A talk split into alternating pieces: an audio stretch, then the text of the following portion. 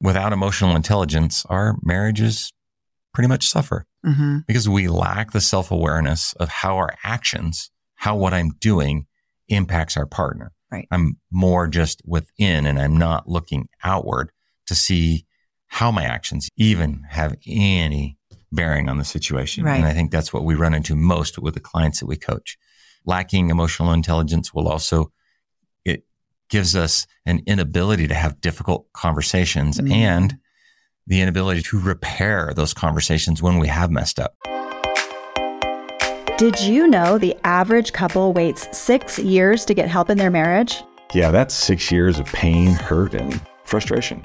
Hi there, I'm Sharla Snow, And I'm Robert Snow, and welcome to Master Your Marriage. where we believe that having an amazing marriage should never feel like hard work and shouldn't be a guessing game. This is the show for married couples who want to discover a scientifically proven approach to building a masterful marriage and have fun while doing it. So if that's you, you're in the right place. Let's dive in. We're entering a really interesting era. In a very short period of time, we've seen a rapid technological advancements in artificial intelligence, which we call AI. hmm Machines are now performing tasks that could once only be done by human intelligence. And there's a lot of debate happening in the world about whether we are headed toward a future that is dominated by AI. Oh, yeah, I think we are. There are projections that greater than 30% of jobs will quickly be replaced by artificial intelligence. In fact, many leaders believe that AI will replace everything the intelligent mind can do. Oh, man. Think of that, though. Intellectual intelligence may no longer even give humans an edge because computers will only do it better and faster. So much faster. The IQ world that we've come to know is really coming to an end. We don't necessarily know what the future is going to look like, but we know that it's going to involve emotional intelligence. Yes. And this is why emotional intelligence or EQ is emerging as a vital skill set for the future. In fact, some thought leaders are saying that it is the single most advantageous skill set that we can possess as we move into a challenging future where AI is Mhm. replacing IQ based roles. Not only is emotional intelligence likely the most important skill set for the future, Mhm. it is also the most important skill set for your relationships, especially your marriage. Emotional intelligence, which is often abbreviated as EQ, meaning emotional quotient, refers to the ability to recognize, understand, manage, and utilize one's own emotions effectively. Mhm. It also is the ability to perceive and influence the emotions of others. So that means it encompasses things like empathy, Mhm. self awareness, Mm. social skills, emotional regulation. So while IQ, which means intelligence quotient, measures things like cognitive abilities and problem solving skills, EQ focuses on human interactions and relationships. And that's what we want to spend today's episode talking about. So we want to spend a few minutes talking about emotional intelligence and why it is vitally important in your relationships and marriage. And we want to share three ways that we Mhm. can work towards strengthening your emotional intelligence for the betterment of all of our relationships. Right. So before we dive into that, let's quickly backtrack for some of our newer listeners and recap some of the highlights of John Gottman's research, his his marriage and divorce predictability research. Oh, yeah. And we talk about this on the podcast a lot already, but it's super relevant to this topic on emotional intelligence. So why don't you start us out? So they got a bunch of couples and they had them have three discussions. What were the three discussions again? So he brought them into the, his lab and he had them first talk about their day, how their day was going for 15 minutes. Then he would have them talk about a problem that they were having in their relationship, a major conflict, and try to solve it in 15 minutes. And then the third conversation he had them um, have was just to talk about something in the future, talk about a vacation that they were planning. And the best part about this study was he brought back the same couples year after year for 20 years. Mhm. Um, they brought them back every three years. And so they wanted to really just study what it was like in all of the stages of their life, newlywed to having children to Mhm. changing jobs to Retirement. retiring and, Mhm. and the whole thing and try to figure out what these couples had in common. And while they were having these conversations, Gottman and his researchers were monitoring their stress hormones and taking a lot of different measurements so that when he did bring them back year after year, he was able to figure out okay which couples stayed together which ones ended up divorced and which ones stayed together miserably and can we put these couples into two different groups which he did and he labeled them the masters and the disasters. and the disasters. What was common about those relationships that ultimately ended up failing and he discovered eight predictors for divorce and, and we've covered those in past podcasts. we have. Right? but to sum it up his research indicated that it was a 90 to 94% accuracy rate in predicting which couples would make it all the way and which mm-hmm. ones would either divorce or somehow be miserable. be miserable. Right. And it really came down to these predictors all came down to how the couples argued, basically how they handled conflict. And this is familiar to you guys already because we talk about this research all the time on the show. But if we broaden our view just a bit, we see that all of those eight predictors for divorce have one major theme, and that is lower emotional intelligence in these couples. So that means that in every case where couples were struggling to manage conflict, where they managed conflict poorly, there was also poor self awareness, mm-hmm. poor emotional regulation. They were getting triggered. They were not, they were getting flooded. They weren't handling conflict very well because they lacked emotional intelligence. And so here we see again that emotional intelligence really emerges again as a critical factor in determining the success and the longevity of a marriage. Absolutely. Emotional intelligence will improve your communication. Um, it will also completely change how you manage conflict. Mm-hmm. It helps us have more understanding and, and even more empathy for our partner, which helps us re- provide more support and more love to one another. Exactly. And it, and it helps us, I think, too. Another thing that um, comes to mind is resilience. And I, I think yeah. that's a really important word to bring in here because it helps couples to go the distance in their relationship. It's what gives us the resilience to tolerate some of the discomfort that comes with having to grow in our relationships and some of the discomfort that we experience in in just life right? It's what gives our marital challenges meaning and purpose and what helps us to forgive each other and to well you know, i mean think about sorry i interrupted you there but okay. I, I, think about marriage as this growing machine. We have to grow together and and i can't sing, think of a single time when growing anything in my life to become better was very comfortable. Exactly it's not. And it's usually takes yeah. it takes a lot of resilience and and that's also what helps us to um, be adaptable. I think that's another really important factor in emotional intelligence is that we're more flexible, we're more adaptable to these things that we that we struggles that we go through together. Yeah. And without emotional intelligence, our marriages pretty much suffer mm-hmm. because we lack the self awareness of how our actions, how what I'm doing impacts our partner. Right. I'm more just within and I'm not looking outward to see how my actions even even have any bearing on the situation. Right. And I think that's what we run into most with the with the clients that we coach. Um, lacking emotional intelligence will also it it gives us an inability to have difficult conversations mm-hmm. and the inability to to repair those conversations when we have messed up. We don't even know that we need to repair. Yeah. And I think one of the most important skills we really have to manage in our relationships is that ability to have difficult conversations. That's so important. So, if there's one thing that can almost guarantee success in a relationship, it's developing emotional intelligence together as a couple. So yes, why don't absolutely. we why don't we go ahead and explore a few ways now that we can actually work on developing that? I would say the first step in increasing your EQ in your in your relationship is self-awareness. You need to gain a deeper understanding of your own emotions, your own triggers and behavioral patterns. This comes through self-observation and some self-reflection. Yeah, and this is a topic we've talked before in past episodes. We did a whole episode on understanding our triggers, where yep. our triggers come from, and how our childhood experiences and our caretakers wire these trigger buttons into us that as adults it becomes our responsibility to unwire or rewire some of those unhealthy reactions or triggers that we've created. I love that. They're sort of hardwired in, yet we can we change can them. we can change them. Mm-hmm. Um, this is where the concept of acting with agency comes in.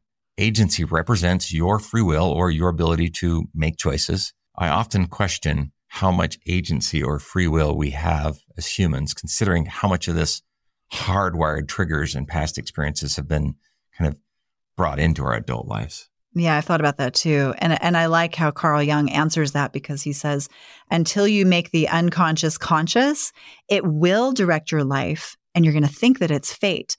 So to me what that is saying is that the way that we then have free will and the way that we then act with agency is actually to become aware of those triggers, those patterns so that we can make different choices that align with who we want to be and who we feel like we are. Yeah. Yeah. Another part of self awareness is also knowing who we are.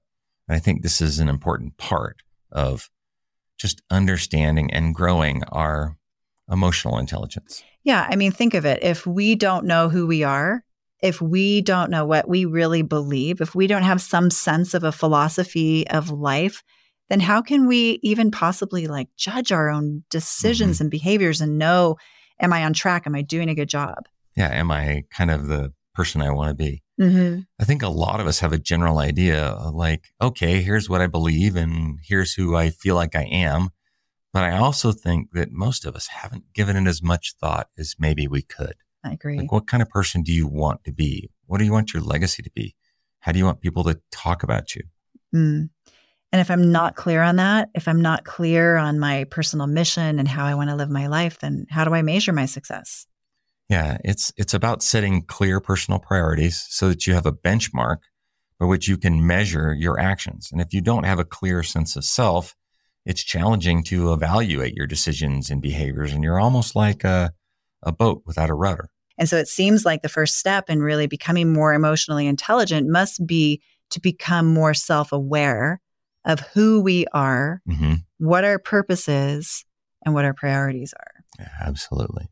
And I think it, I think it can have a lot of different missions at different times in your life. And this goes back to values as well. You know, what yeah. what's what's been important to me like in my life and some of the things have been breaking, you know, old patterns or healing relationships and learning how to love unconditionally. That's been something that's been huge for me to work on in the last 10 years of my life with both with you and our relationship and in healing some things from our past, but also with our children and the type of mom that I want to be to them and what kind of example I want to legacy, like you said, that I want to leave them. And so that's why I can like look at my behaviors. And this is why, for example, it's super important, you know, when you leave the house every day, why it is I don't let you leave without a hug yeah, and without a kiss. Nice. And yeah. if you try to walk out the door, it's like, get back in here. You didn't say goodbye to me properly. I want mm-hmm. it, I want my hug and a kiss before you leave because that's something that I've worked on, you know, for the last several years and why it's important that we appreciate each other. So these are just things that are part of my mission and and because I know that I can measure and I can make adjustments and I can be more self-aware and I can ask like am I making decisions that are aligned again with my values my beliefs, with my with what I feel like my purpose is. And I can look at things like, you know, like my overreactions, my temper, my my offenses, my judgments, and I can say, okay, Sharla, would the person I'm striving to be talk like that, react like that? Would that person think like that? Yeah, and and I've had a very similar thing over the past number of years where, you know, raised raised the way I was, where screaming, yelling were just the normal. Um, to learn how to be calm and and and find kind of this, this a better way to respond. You know, where you take the breath. Yeah, where you take the breath. And acting with agency isn't always easy. There can be mm-hmm. so many forces pulling us in different directions. And one of the biggest obstacles we face is really our own habits and those triggers that are sort of hardwired in to us as adults, which can make it difficult to act within our own agency. Mm-hmm. There's a famous quote by Martin Luther who says, There are two days that matter this day and judgment day.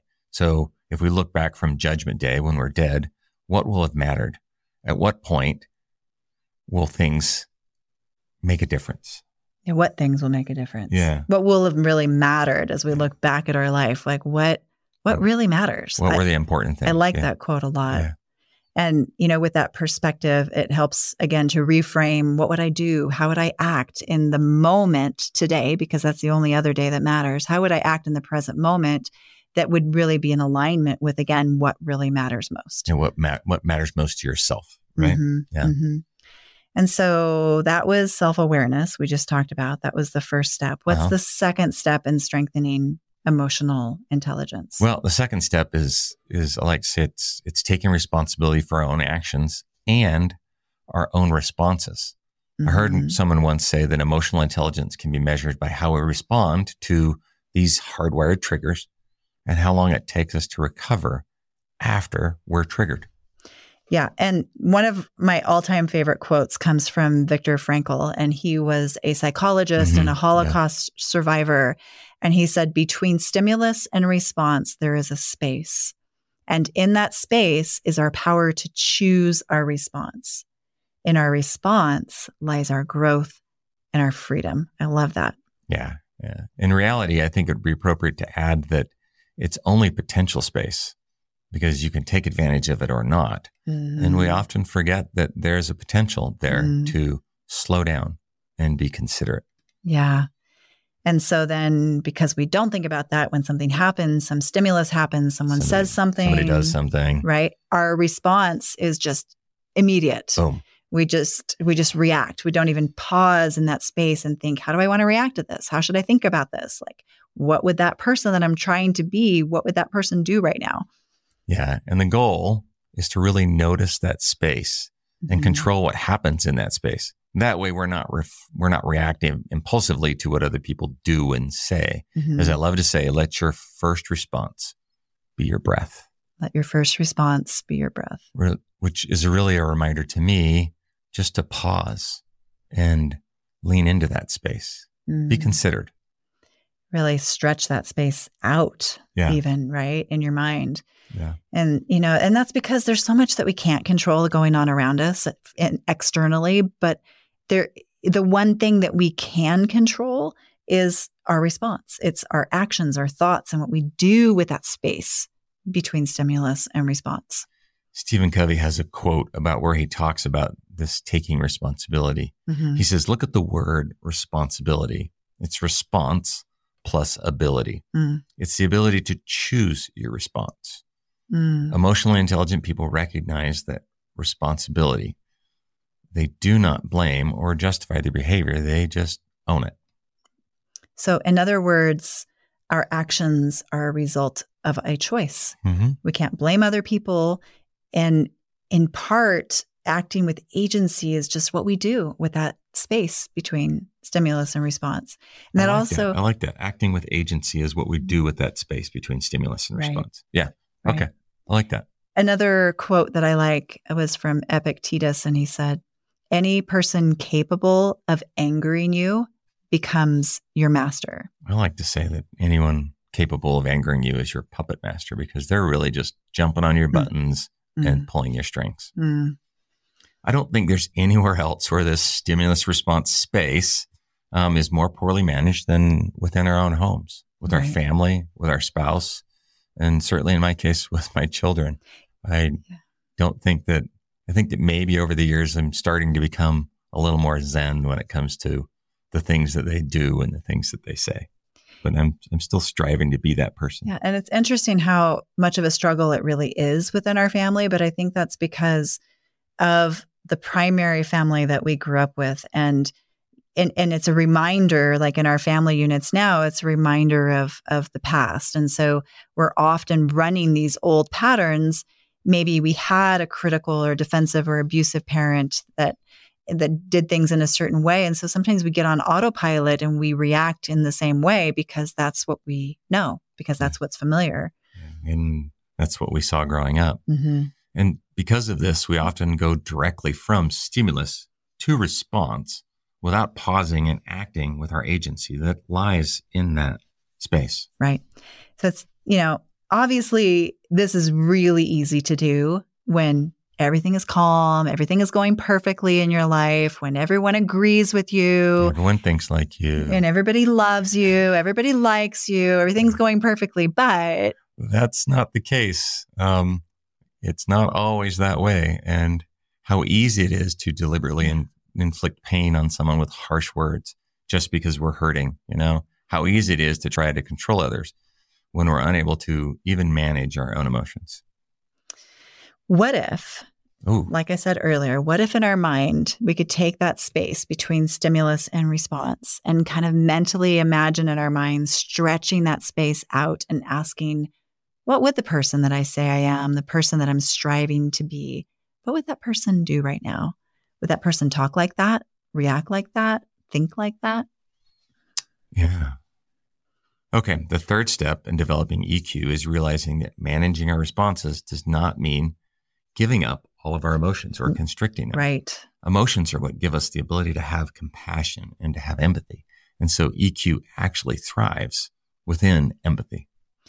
Yeah, it's it's it's making an effort, right? Using emotional intelligence is also making an effort to try to understand your partner's perspective, to be able to step into their feelings. It's being able to listen and understand and to listen non defensively. It's being able to ask open ended questions because you're Mhm. really trying to step into their shoes and try to understand their experience and then validating or letting them know that you actually do understand their experience or that it some way makes sense to you. Yeah. And, and that's where the empathy comes in, right? And that's emotional intelligence as well. That's well. emotional intelligence. So at its core, EQ is becoming self-aware of our own feelings, thoughts, and motivations. And what's so interesting about that is that the better we get at that, the more aware we are of other people's emotions. Mm, yeah. Because after all, you know, we're all just human. We're not so different from one another. Yeah, and so it helps us to be able to, the more aware we are of our own, the, the easier it is for us to relate to other people. Yeah. You ever seen people who don't seem to be aware that they're hurting your feelings? Mm-hmm. And they're also the ones that are struggling with this emotional intelligence. Mm-hmm. Yeah. So emotional intelligence is a powerful force that can transform your marriage from good to great. And as we work on developing more emotional intelligence, we'll have stronger connections. We'll better navigate challenges in our relationships and we'll be far more, far more likely to succeed. Yeah. And you know what? Hey, this is a journey, Yeah. right? We say this all the time, and this is no different. Developing emotional intelligence is going to require ongoing effort and practice, right? And it's and and grace because we don't all grow at the same rate. You and your spouse won't grow at the No, same rate, at right? You're sometimes you're going to like leapfrog over each other, and so we have to give grace. But the rewards for working on it, the rewards for your marriage, your your personal well-being and likely the future of the world really like it's going to be immeasurable Yeah. And there's a lot of businesses that lean really hard on emotional intelligence. yeah and it's- more so all the time Yeah. It's about time that we take this and apply it into our personal relationships as well. Yeah. Yeah. Good Well, I think that's enough for today, don't you? i think that was a lot to think about Yeah, that was a lot to think about. So thank you for joining us today if this episode resonated with you would you do us a favor and go drop us a five star review and maybe share with us something that you found valuable in today's episode As always, be kind to each other, take care of each other, put each other first. It's the small and simple things every day that create strong relationships. until next time Thank you for listening to Master Your Marriage. If you have a topic you'd like us to cover, then we want to hear from you. Just go to masteryourmarriagepodcast.com and send us your question. Oh, and while you're there, you can also check out our retreats and events and even apply for coaching. And make sure to subscribe to the podcast so you get advance notice of when the next episode drops, plus show notes and many extras. Thanks again for tuning in.